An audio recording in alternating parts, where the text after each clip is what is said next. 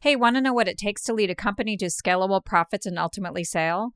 Welcome to the Enough Already podcast. I'm your host, Betsy Jordan, and in every episode, we talk about finding the courage to turn your unique strengths, perspective, and experience into a profitable, purpose driven consulting or coaching business. Today's guest is Mark Johnson. So, Mark Johnson recently was the CEO for Concord Servicing. And what he did for this company is amazing. So he joined the company, he got it to record earning growth, and ultimately that allowed this company to sell, which is something that the founder really wanted.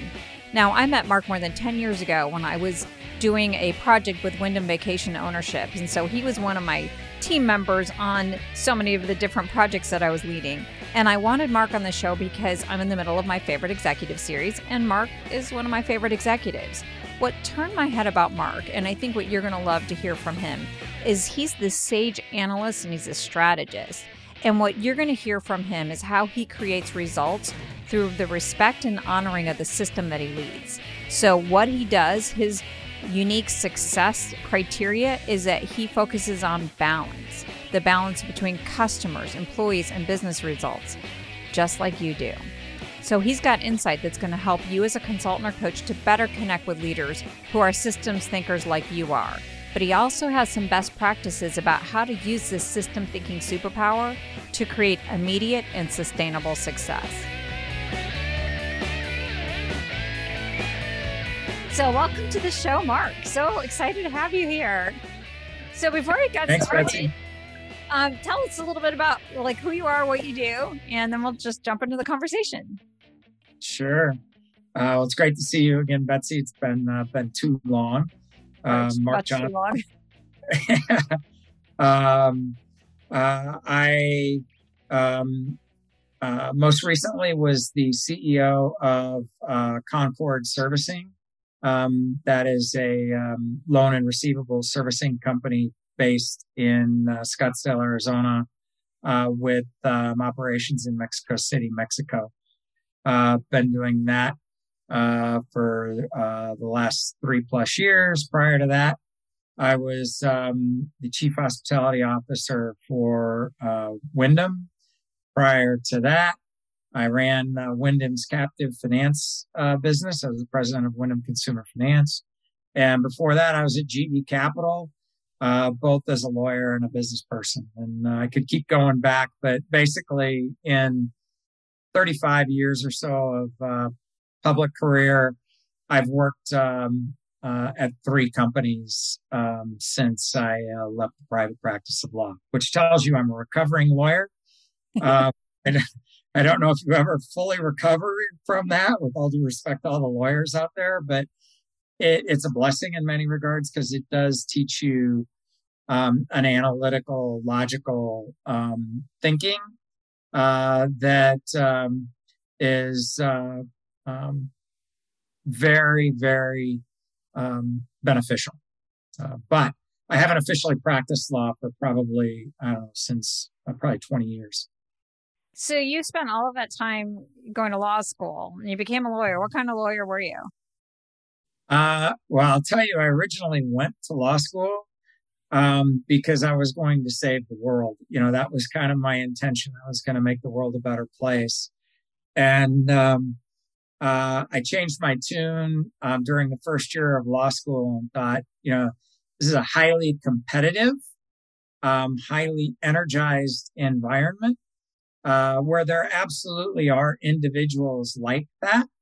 Um, and their, I'll call it, um, commitment to that sort of an approach um, exceeded mine in large part because um, I also am very practical by nature and knew I needed to make a living. So um, I went to school at the University of Nebraska, um, clerked at a at a very good law firm in Lincoln while I was going to school there. When I got out, um, moved to Phoenix, um, started doing a little bit of everything with the firm locally in Phoenix, uh, where the work was, and I'll explain why I liked it in a minute, was really in um, real estate, real estate finance. Uh, the area was and continues to grow. Um, and as a result, uh, there was an abundance of work. It enabled me to really grow up and learn what it was I liked about the practice of law. And what I liked about the practice of law was figuring out how to get to a win-win arrangement versus a win-lose arrangement. You can find that in probably any uh, profession. Um, but for me, uh, real estate finance generally resulted in more of a win-win um, than did um, you know courtroom work. So I gravitated towards that, the real estate finance law, which which uh, led me into um, a corporate environment. Long story behind that, but the corporate environment enabled me to continue doing win-win work, um, working with a group of people um, as their counsel. Um, the practice I had grew from a, a, local one in the in the metropolitan Phoenix area to a um, national one, even to some degree an international one, doing finance related stuff.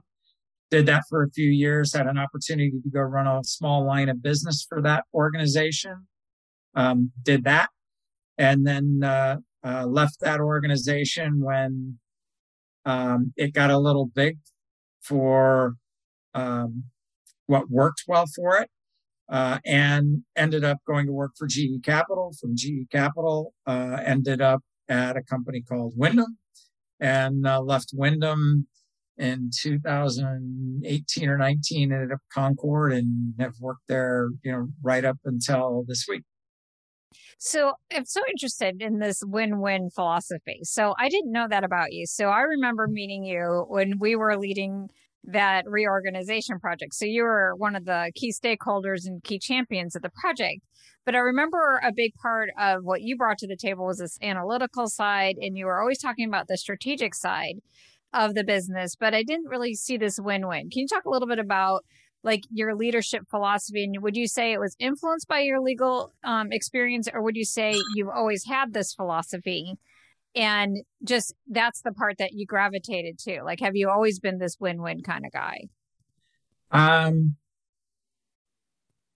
always is a long time uh i would say you know you find your style and you find what works and what i realized works for me is much more of a win-win um, and that's what I gravitated towards in in my work and frankly in my relationships. Um, so, uh, you know, the legal background is extremely helpful because it does te- teach you to be, you know, uh, analytical, logical, reasonable, uh, reasonable, uh, well reasoned. You know, you're you're you're you're learning as much a way to think as what to think. Mm. Um, cool, and and I'm you know forever indebted for that. Um, and, you know, as a 24 year old young pup coming out of law school, um, you know, I figured, um, I'll find my way and, and where it kind of led me to was utilizing maybe some analytical skills that were much more inherent in me, um, and meshing it with kind of the, um, win-win and social elements that that I found appealing for me being a relationship-based individual. Sorry. That's okay. So when you were leading so when we were in that project together, I remember there was one part of it when we talked about the culture change. Remember we had like the two mountains of like what got you here isn't going to get you there. Right. And what's your was, BHAG? I remember you. Uh, yeah. what's your BHAG? there was stuff on the mountain where it was like being systemic and systematic or, or strategic. I thought you were resonating towards the strategic side. It sounds like you were resonating towards like a company needing to be more system systems oriented. Um, am I hearing that right? Is that that's a big part of kind of like the way you thought about change or how organizations should be? I think it's both.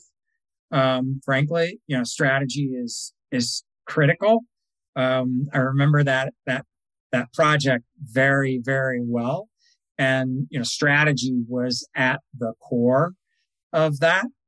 Um, uh, I, I, think strategy uh, underlies everything that you do, and if you if you lose on strategy or culture, or it's not a good fit, um, that's problematic. And I think organizations grow and mature uh, from maybe processes that have worked for them in the past to processes that support strategy. Um, and I think, in my opinion, a lot of companies today put strategy and culture at the forefront, and then they design their processes um, around that that philosophy or strategy. You know, and, and you can you can call it you know being purpose driven. Um, you know, I, I love it that that young people going to work really into the professional environment for the first time today, or just just going to work, you know, on a full time basis today they're they're much more purpose driven um, and focused on you know am I making a difference and the um, companies that are appealing to those folks uh, have that that purpose ingrained in their strategy. So long way of saying, I, I think you need the process uh, rigor. You need um, logistics. You need um, a pattern and a plan. Um, you need great analytics uh, to support success in uh, things that are driving your strategy. You know, I, I guess for me, uh, going back from when we were first working together, um, it wasn't a you know, you're gonna you're gonna succeed in one area or another when it came to taking care of the customer taking care of the associate and taking care of the financials. If you were going to succeed in a business, you had to do all three. Um, and, and that to me is win, win, win. And you find people who balance and uh, support each of those differently in putting together a team that that um, supports a strategy to win on all three of those elements: the customer, um, the the associate and the financial front. So all of this comes together is that a strategy for it to be a strategy has to satisfy the customer, the associate, and the bottom line. All three of them have to be together, and you have to look at all of them. So that's where strategy and system come together with your win-win philosophy. That that is my view of the world in a so, nutshell. So then when you went from real estate finance law into real estate finance leadership, like how did you did you go straight into the law part and then you got immediately promoted into leading the unit? And when you or were you leading only lawyers or were you leading other kinds of people? Like how does that influence your your career trajectory, if you will? Yeah, I started I started leading um, a legal team in a corporate environment. Um, and I guess the analytical side uh, served me very well, well in working with a group of um, relatively large group of individuals in a business who were very, very um, analytical, a lot of accounting, um, a lot of finance, um, and uh, worked well in representing and helping that group. Uh, that was really the bridge um, when um, the individual that that led uh, that organization at the time said, you know, hey Mark, will you come uh, and run this group, who was previously run by a very talented gal who became um, the organization's CIO. She was a CPA by background, um, and um, it was it was scary because it was a leap, but I had to trust like, what do I like doing. And, you know, what I discovered about myself was, um, you know, I liked leading that group of people and working with that group of people towards a common cause that worked for our customers, worked for the organization and worked for them better than I liked representing them from a legal perspective. And you know that individual that gave me that opportunity recognized that you know i'll be forever indebted for them. Um, again not bashing the legal practice you know who knows? I, I could do that again someday. Um, uh, but for uh, you know for a career tra- trajectory it really was about, I'll call it trusting my, whether you call it heart, sense of, you know, what I liked and where I was good and where I got the most, um, um, joy. It was really following that. And, and that individual that gave me that opportunity, um, you know, is a friend of mine to this day. Uh, and what I discovered is the the line between the two isn't isn't so hard and fast. You know, you can apply analytics, legal reasoning to leadership um, all day long. Um, and over time, as I as I've gotten older, uh, I think I've been the the beneficiary of a little bit of both. So it's interesting is that a lot of times when I work with clients who are leaving corporate and they start their own business, a lot of times like they have their formal job or whatever they had on the org chart and then they develop this other expertise on the side and then when they want to start their business it's really this other expertise like they mentored other people or they were learning something else and that's what they want to build a business on and it sounds like that same thing happened for you is all right so here's the formal expertise that i have around real estate finance law but over here, as I'm developing a leadership, a unique leadership competency, if you will, that is based on the philosophy of balancing out for the customer, for the associate, and for the bottom line. And this is the philosophy. And when you have the opportunity, it's like, hey, wait a minute. I'm trusting that I actually did develop this other expertise. And now I could use this to branch out into new leadership opportunities that are detached from my formal area of expertise that I spent years developing and that you could branch into other areas. Yes, spot on accurate. Okay. You know, thank you. And, and, uh, you know, just very, very fortunate that I had the opportunity to do that within, um, I'll call it corporate environments because, um, while it's risky leaving a, leaving a chosen profession, law, and and doing something different. You know i was in a safe place um, to do that. Um, and you know the the um, entrepreneurial spirit that folks such as yourself demonstrate you know that that takes a lot of guts um, and a lot of intestinal fortitude that you know when i made that leap um, frankly, I lacked the maturity to do on my own. And I was given that opportunity in a corporate environment um, that enabled me to grow, nurture, and develop it. So I consider myself very, very fortunate and, you know, have done my darndest not to um, bypass learning opportunities, you know, that come my way. Uh, I think folks who have the courage to act on that entrepreneurial spirit to really trust their gut um, are just just hugely inspirational. So kudos to you and your compadres who've done that. Well, thank you for saying that, but let's not diminish the what you had to go through because I think it tr- brings up that same sort of like imposter syndrome. It's like I know law, but do I know how to do this leadership?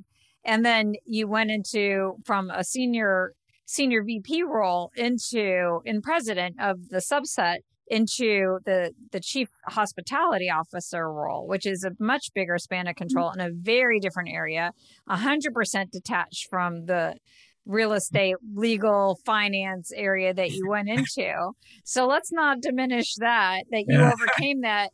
So um, I wanted I do want to go back into like what what is there any advice that you would give to someone to say i can detach from my functional area of expertise and i could just grab a hold whether it's as a consultant or coach or as an executive is i'm going to let go of my functional identity and i'm going to grab a hold of this other new label and for you it was an executive leader which is very different than a real estate finance lawyer or leader of real estate finance law people so what would, yeah, what what tips would you give on how what yeah, helped you?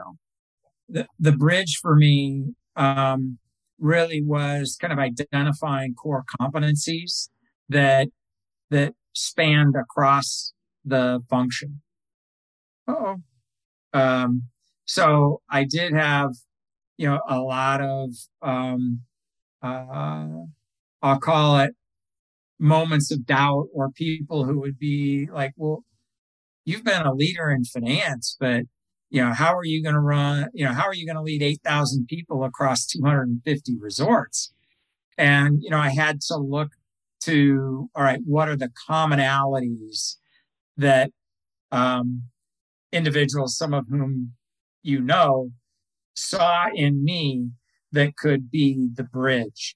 Um, and really, for me, that was um, finding a uh, um, a purpose that would enable me to bring that win-win philosophy um, from one group to another. Um, and and you know, if you surround yourself with people who are, I'll just say, better than you at their skills, and and they will follow you. Um, you know, the world's your oyster. And I've been very, very fortunate. Um, thank, thankfully, that that's occurred. You know, some would say, it well, it's very easy to find people better than you, but you know, uh, when you uh, you when you surround yourself short, when you surround yourself with people um, who are really good at their jobs and and believe in what you're trying to accomplish, um, and you can unite them around um, principles that to me are focused again on those three things: customer, associate, and financials. Um, it, it's it's there's a common a common drive, a common purpose uh, that you know you can you can draw upon when things get tough. And I think that to me goes back to your comment about strategy. Um, you know, you, you used to term use the term Nancy when we or sorry, used use that term when it was there were five of us uh, who were doing that, and you would remind us what's your north star, you know, what's your what's your BHAG, you know, what are you, fo-? and I think if you if you can if you can draw alignment on that common purpose like you did for the group of us um, you can you can accomplish a lot. And and i think that um for me has been just identifying and finding you know what do i believe in in a person? And you know what are the skills that i can bring to a situation? And how do they best translate into this group? And you know when they do it's a powerful thing. So, okay, this is so fascinating. I wish I would have known this backstory when I met you because now there's there I understand that your transition into the hospitality officer role was a much bigger transition than I realized. And now that as we're talking it through, like, okay, most of my experience when I work with operations, they tend to be the warrior, fire, fire, fire kind of people. You know, so I'm sure the people who went before you were fire, fire, fire. And you're definitely a ready aim fire type of person. You know you got more Absolutely. that sage energy. So how did the operations team respond to such different leadership that you are offering compared to what they must have been used to for years and years and years?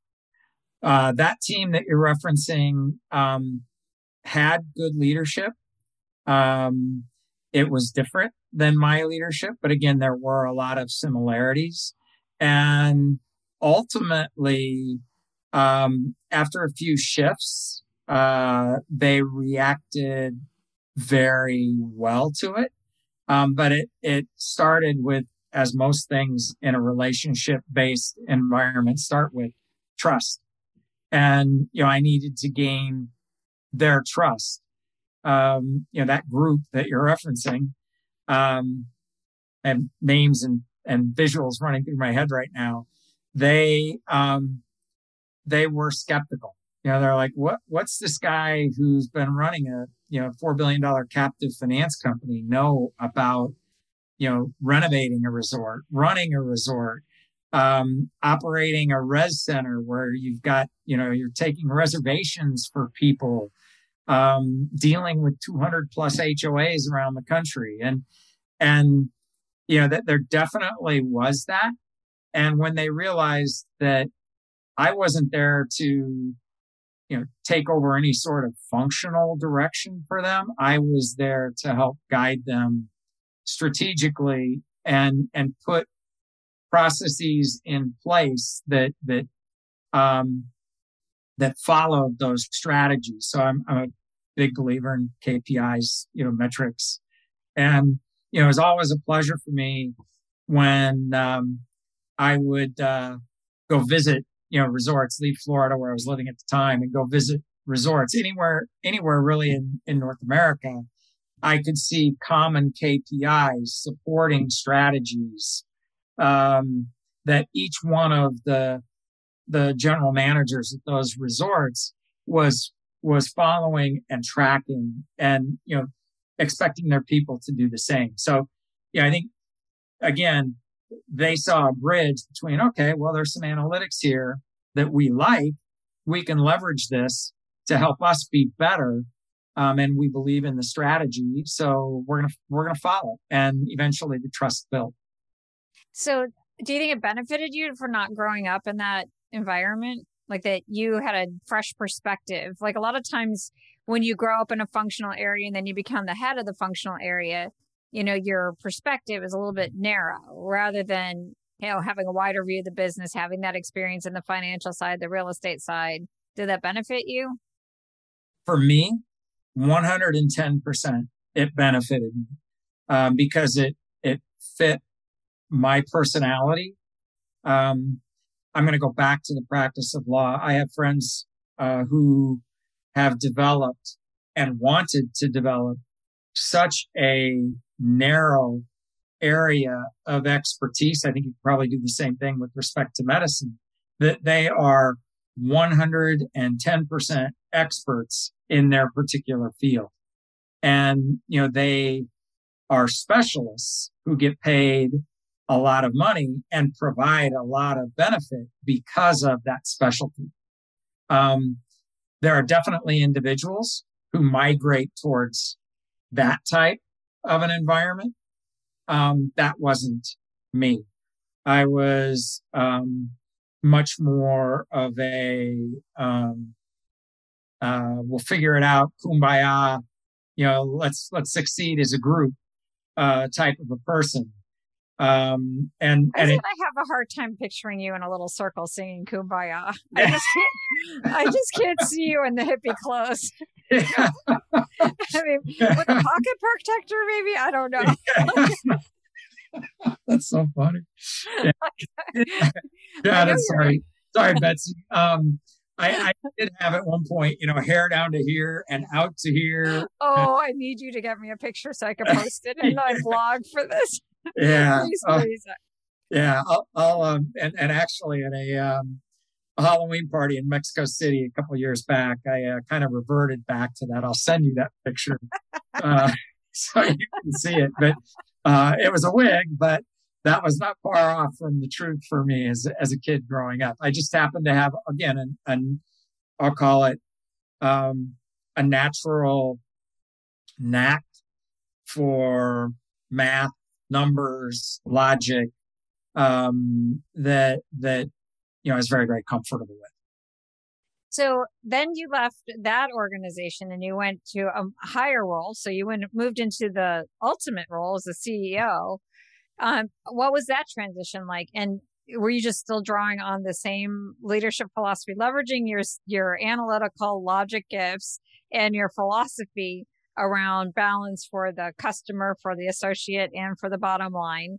And that all aligned to purpose and strategy. Did you just take those principles and apply it, or did you add something new to your toolkit, your leadership toolkit? Uh, yes, and yes. So I absolutely took those um, philosophies and applied them. The um, organizations that I had worked for since the time I left the private practice of law were publicly traded.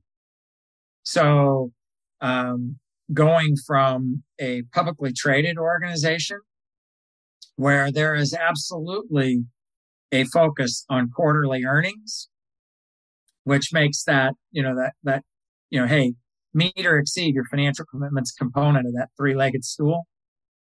Very, very critical. Um, the company that um, uh, I was, you know, the new CEO of uh, had been, uh, it was a founder led organization and it startled a lot of the workforce when he stepped aside as CEO, brought me in as CEO, and he took a chairman of the board um, role. That said, his influence um, was and is considerable on that organization. Having you know having founded it and run it for you know 30 years. Um, I think I was telling you early, you know, Betsy, that it was like it, it was a child. You know, it was mm-hmm. his child, and he was entrusting me to his child. Um, and this gentleman um, definitely paid attention to the bottom line. Um, not nearly to the degree that a publicly traded company would. Um, this individual um, actually enabled the workforce to maybe focus more on really the customer component of those three legs of the stool, certainly then on the financial side. And then he took it upon himself to make sure that he he cared for people that worked for him.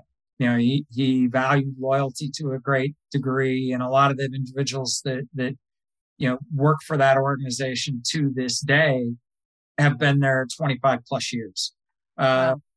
You know, so um, the difference in the organizations had more to do with it being a publicly traded company where there's a, a significant quarterly focus on earnings and cash flows to a privately held organization where really a lot of people didn't understand the internal finances other than the founder and his family and me. Um, that was probably the biggest transition. Um, there definitely was a commonality in, you know, care for the workforce, uh, care for the customer for sure. And I probably brought, I know I brought rigor um, that that gentleman really appreciated around the financial processes of budgeting um, and uh, pushing accountability for hitting numbers down through the organization off of entirely his shoulders or my shoulders. So a little bit of both. I know that's a long-winded answer, but a little bit of both in um, you know, utilizing kind of that win-win philosophy um, in an environment where um, I could take a knack for focusing on financials, bring it to that organization, which, by the way, um, uh, has experienced three successive years, and it will again this year of double digits earnings growth. Wow. Um, so you know, it, it's it's been um, it's it's been uh, very very su- successful, and it enabled that founder to actually um, sell his business uh, recently um, uh, and and give him um, uh, a successful retirement, even though he's still uh, on the board of that organization. What I love about your philosophy around creating the balance of wherever you go is it just seems like wherever you go, whatever the thing is that's not in balance, you just focus on. So if you're working in an organization that's too much focus on the bottom line, then it's like, well, we need to focus on the customer or the people. And in this scenario, you had a company that you're still going for the balance. They had two out of the three ain't bad, but to get to his goals, you know, again, the North Star, his goal was an exit you just seems like you just brought in that rigor around still bringing the balance because it's not like you were ch- saying we don't need to focus on the customer we don't need to focus on the employee we just need to add focus here and we can focus on all three. Doesn't mean that we have to have this piece of pie that's scarce and that we just focus on one small part. We can focus on all of them and they all get better.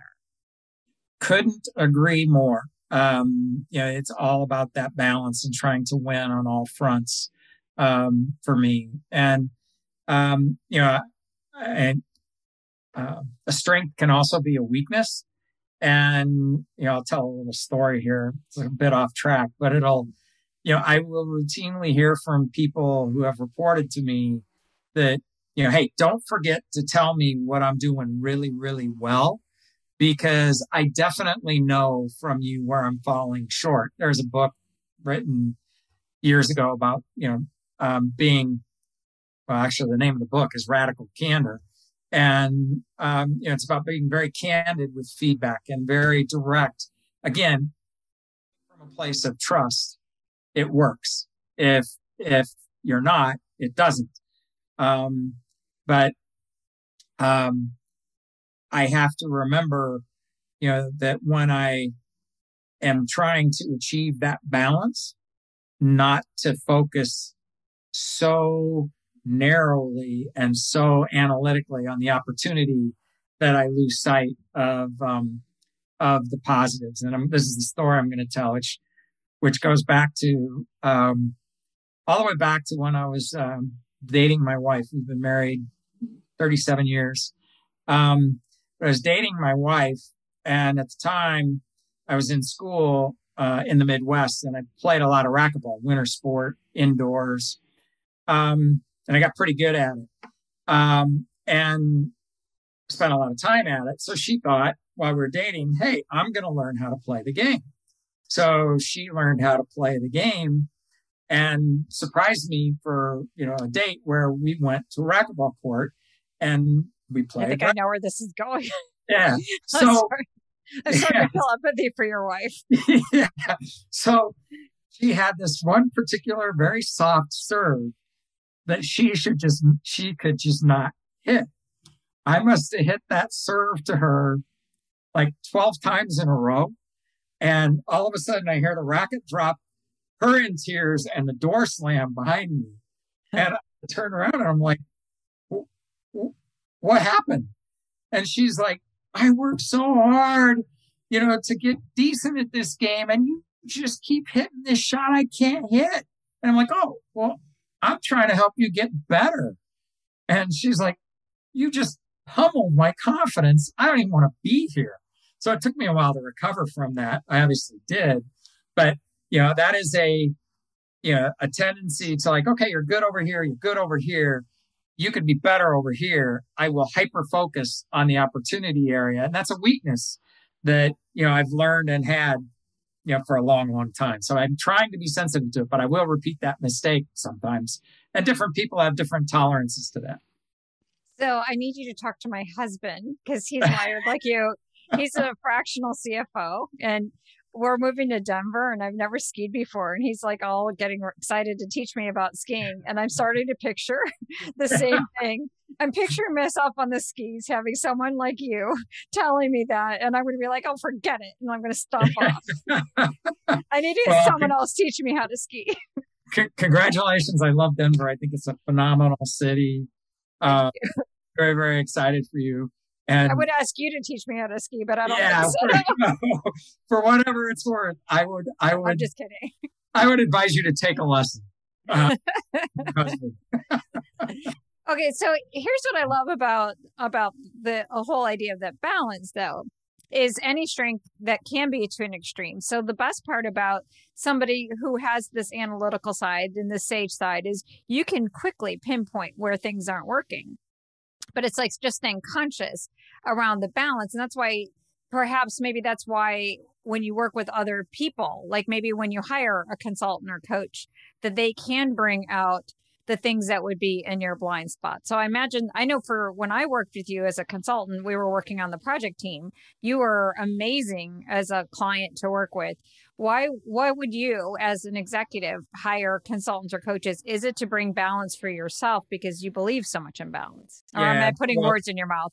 Yeah no no no betsy you're terrific at this by the way. But um you know you bring really two things um as a consultant that um i think are critical um to any group or organization. Um, the first one is to see things from a more objective perspective, from an outside in view.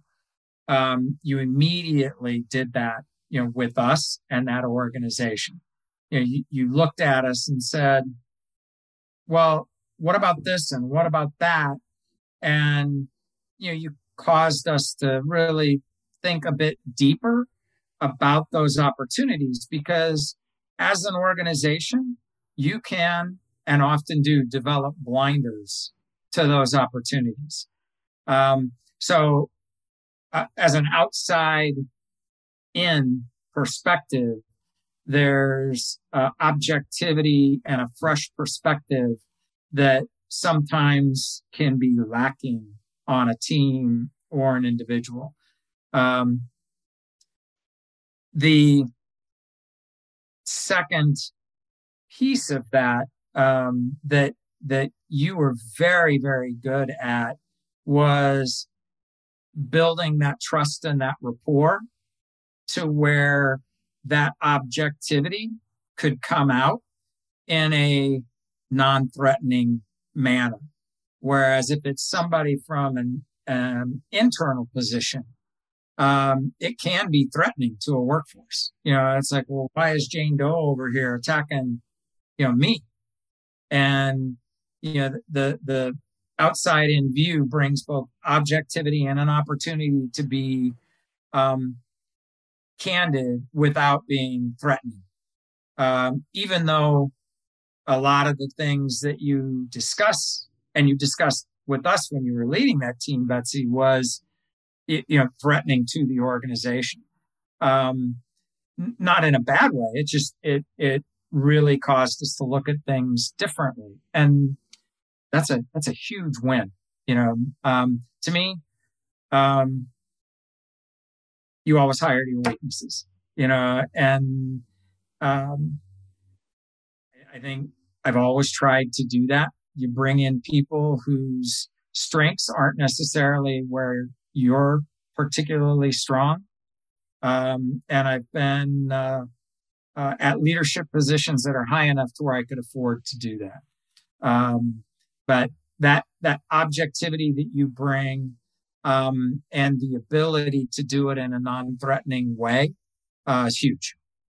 I love that. Thank you so much for the compliment. Um, you know, I'm curious about something. Is um, I look one of the big things I do now. So I don't consult anymore. I am a mentor to other people, but I predict, particularly focus on the brand messaging and positioning and a lot of the messaging. So I help people figure out like what words should they use in their marketing on their website and all of that, which I love. You know, like I love drawing all of that out. And one of the things that I find for consultants and coaches they have a really hard time getting out of is talking about their methodology or talking about their credentials. And I'm wondering from your standpoint, like would it be if I were going to help somebody put website copy on and they were looking for someone like you, would it be better to say, you know, work with me, I provide a fresh outside perspective, you know, that will allow your team to explore issues in a new way that's non-threatening and that could constructive dialogue can be had versus, you know, I have XYZ certification or I have XYZ methodology you know, would that appeal to you as an executive? Somebody said something more along those lines and really leaned into that outside perspective. Yeah, I, I think it depends on what they're looking for. Um, and if they're looking for one specific thing um, that is, I'll call it narrow in scope, a particular expertise that um, you figuratively, not literally, but you know that that if you have that one specific area of expertise and that's what they're looking for, highlight it all day long. Um, you know, in in my career working with relatively large organizations until most recently, and even then, I would say there are more needs than just one. Um, and you know there may be one that is the driver that gets you in the door um, and understanding what that is and really targeting that to get yourself in the door, I think is critical. Um, and sometimes it may be relatively narrow, but you know, that, that, that to me comes back to understanding your customer. Um, and as a consultant, you know, what are they looking for? And so so what about this way? Let me try something else out. So what if mm-hmm. they say, you know, like so you might bring hiring like a so if you were going to hire somebody, you're good at strategy. So it sounds like you'd be looking for something else that would be a little bit more of a balance. Like maybe everybody gets agreement on that strategy or buys into your strategy. You might hire someone for that or a different expertise. It, whatever the expertise is, you might say, whatever it is the client might actually be typing saying oh i need an org design person or strategy. But you could say underneath it is but work with me. Here's how i'm different from other consultants or consultants or coaches out there. Other consultants and coaches might just give you like cookie cutter advice you know and give you a lot of harsh feedback without developing a relationship or they might give you um they might not be able to have that you know they try to give you best practices that work for somebody else but not for you you know work with me yes i'm going to address these technical things but the unique value that I'm going to bring is I'm going to bring this outside perspective. And this outside perspective is going to create this intangible value that you couldn't get from any other consultant or coach. Yeah. I mean, like I said, I, I've rarely, if ever, seen an organization or a group, group of people trying to accomplish tasks who don't have more than one need. There may be more, there may be one particular need that's pressing that that you can highlight that gets you into the door and helps you build that credibility and trust. Um, but um, you know, for somebody like you who's very well rounded, um, you know, you can expand that into, oh, and by the way, here are you know other benefits in addition to what I can bring relative to that that narrow expertise, which makes it a little different than you know, um, a, um, you know, a, say a, a knee specialist, um, a knee surgeon.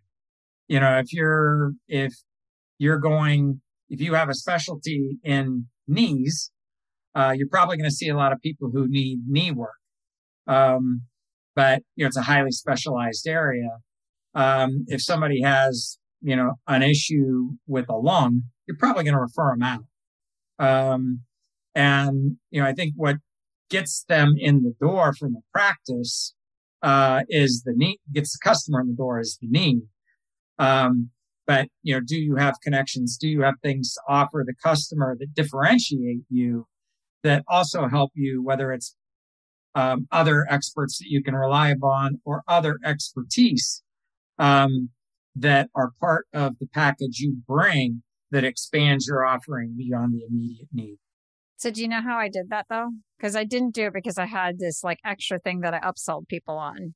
do, you, do you know? You want to know how that happened? Sure. So the first order. So the first order up for bids for all of my consulting assignments is doing an assessment, and I begin with a stakeholder assessment. So I met with all the SLT members and found out their stake in the project of, that we were working on, which is an org design at the time. So I figured out where everybody was at. And then I figured out from them when I asked them, like, hey, we're going to go to the next level down. And we analyze like who's the influencers, who needs to be involved, who should get a one on one, and who didn't. And then I interviewed all the almost a good portion of the direct reports to the SLT, and I you were one that. of them. I remember so that. I, so I interviewed all of you and then I got all of that together and then we did the research project where I went out to all of the sites or not all the sites. I wish that would have been fun. I would have never been done, but you know, I had a chance to go to Vegas and mm-hmm. I got to go to Branson and I got to go to Williamsburg. I got to go to all the different places. I talked to a hundred different employees. I mean, a hundred different uh, uh, customers. And then I don't even remember how many employees. And I had all this data in my head. So when I'm giving an outside perspective, I'm not giving, I'm giving an outside perspective, but it's grounded in what everybody's saying. So I have a similar philosophy. I grew up at Disney. Mm-hmm. So in my world, it's always around guest cast business results is way that we've talked about our three legged stool. So that's what I would have in mind. So when I put stuff together, and I triangulate everything and I present it to the SLT or I present it, I remembered what every single person would say.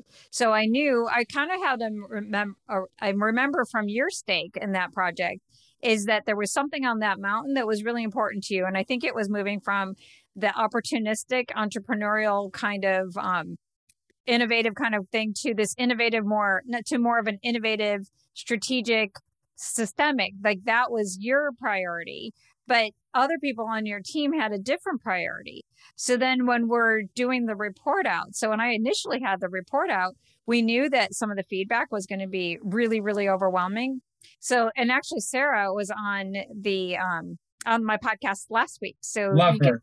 yeah. if anybody wants to hear the other side of the project, so then Sarah and I decided so how I contract was for the value of like what are we going to do, and so we were originally going to just um, give the feedback on the report that was very threatening to the mm-hmm. organization, and we knew it, but we used our savvy and we met with every Avsum team member individually before we brought them together.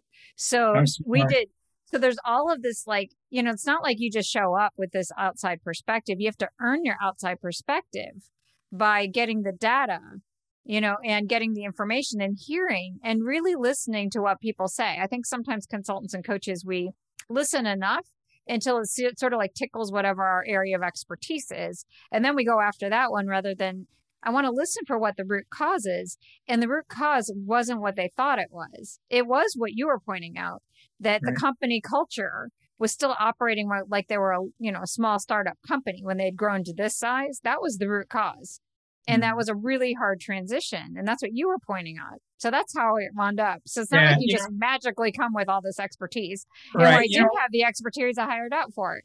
Yeah you know what, what's great about that is you you held a mirror to the organization. Um and and you you know you basically um, created a mirror based on data that you were able to pull.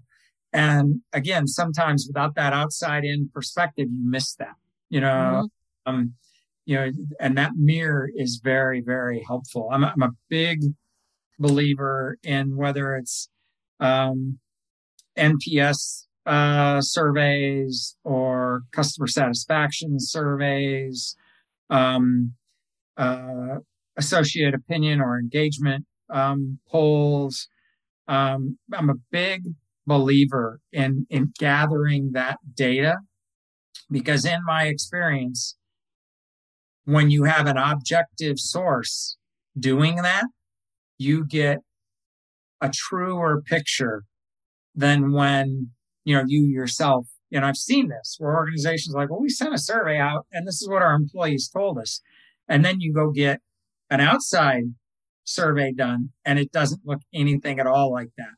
And, you know, the organization, you know, kudos to Sarah, who you called out by name there, you know, had the guts to give you the opportunity to go gather that data that, that really held up a very true mirror um, to the organization. Um, and it, and, and it was persuasive. You know, we can talk about that um, another time perhaps, but, you know, uh, that was something that that organization um, needed and frankly wanted to hear.